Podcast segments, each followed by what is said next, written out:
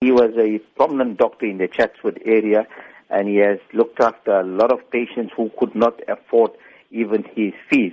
And he has always came first for the patient before himself. His passing away in the Chatsworth community has shocked the people of Chatsworth. As you've said, Dr. Khalil has been described as a passionate and dedicated doctor. How big of a loss is his death? In fact, the feedback that I have got from the morning is that he was a people's man than anything else. He has always brought his patients before him.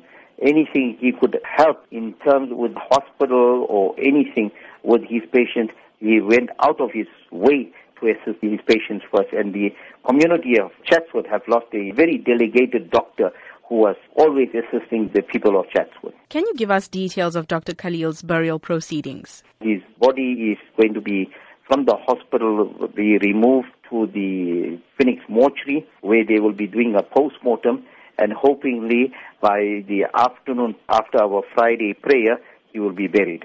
Sometimes the delay do come in, but hoping in this case I don't think there should be any delay because in terms of what I've just found out this morning when I first got the call that all the documentation, everything was in order.